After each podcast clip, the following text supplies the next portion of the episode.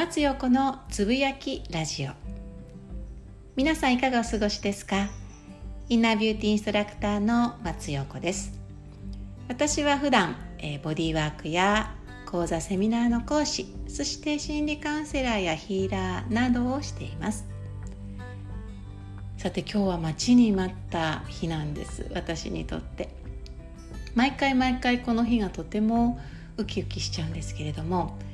私年に2回オーラソーマジュエリー展というねジュエリーの展示会をこのサロンで、えー、開催する場所をねお貸ししています。そこでそのねただのジュエリーと違ってオーラソーマでそのご自身の波動測定をしてご自身が今必要な鉱石を選んでいただいて自分だけのジュエリーをね作ってくださるんですね。でそれが約40日から60日ぐらいかかるというふうに言われていて今日皆さんのジュエリーが出来上がってそれをお渡しするお渡し会がお昼からあるんですランチを一緒にしながらこのジュエリーをね自分の身につけるための儀式というものがあるんですけれどもそれをすることによってその人の輝きというのが変わってきます。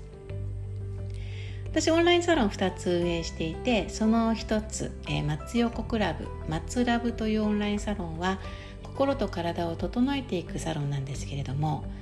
そのサロンの中で瞑想会をねいつもやってるんですね。その瞑想でその地球とつながることをするんですけれども鉱石ってねこう地球とつながる感覚があります。温泉に入った時とかあと例えばこう裸足で地面にねあの土のところだったり海辺の砂浜だったりそれはアーシングといって自分のねこの体に入っている電磁波をこう除去していくだけではなくってこう地球からのエネルギーを得られる感覚があると思うんですね。グラウンディングするというのかな。それが鉱石をこう触っているとそんな感覚が私はします。皆さんはどうなんだろう。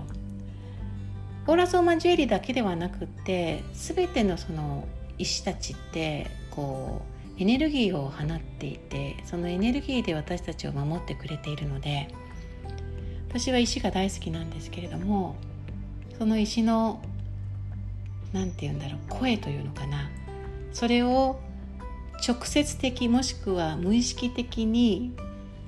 こう感じられる方々にお渡ししてその時のね感覚を見るのが私は本当に好きなので年に2回ほどこの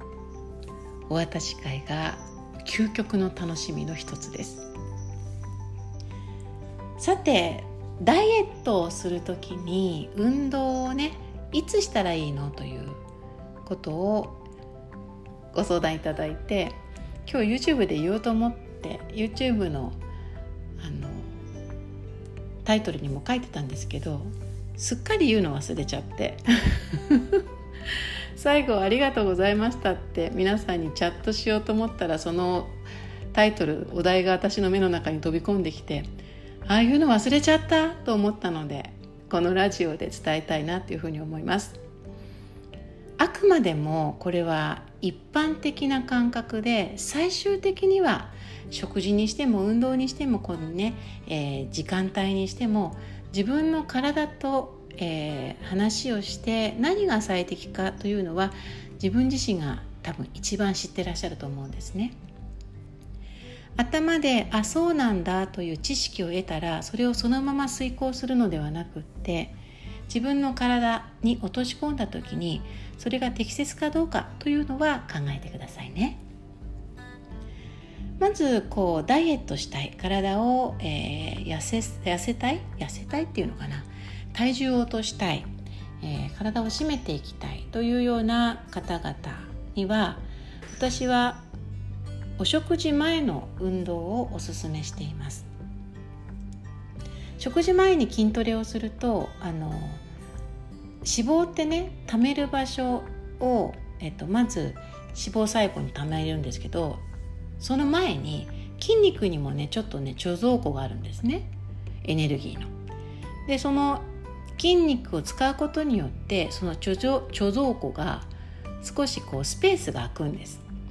なので少し筋トレをしてからお食事をした方がそのお食事のエネルギーを貯めるのであればまず筋肉から。そして筋肉がすぐにねあの駐車場がちっちゃいんですね。なのでその後大駐車場の脂肪の方に溜まっていきます。なのでこうダイエットしたいのであれば食事前に運動をして少し筋肉を動かすということが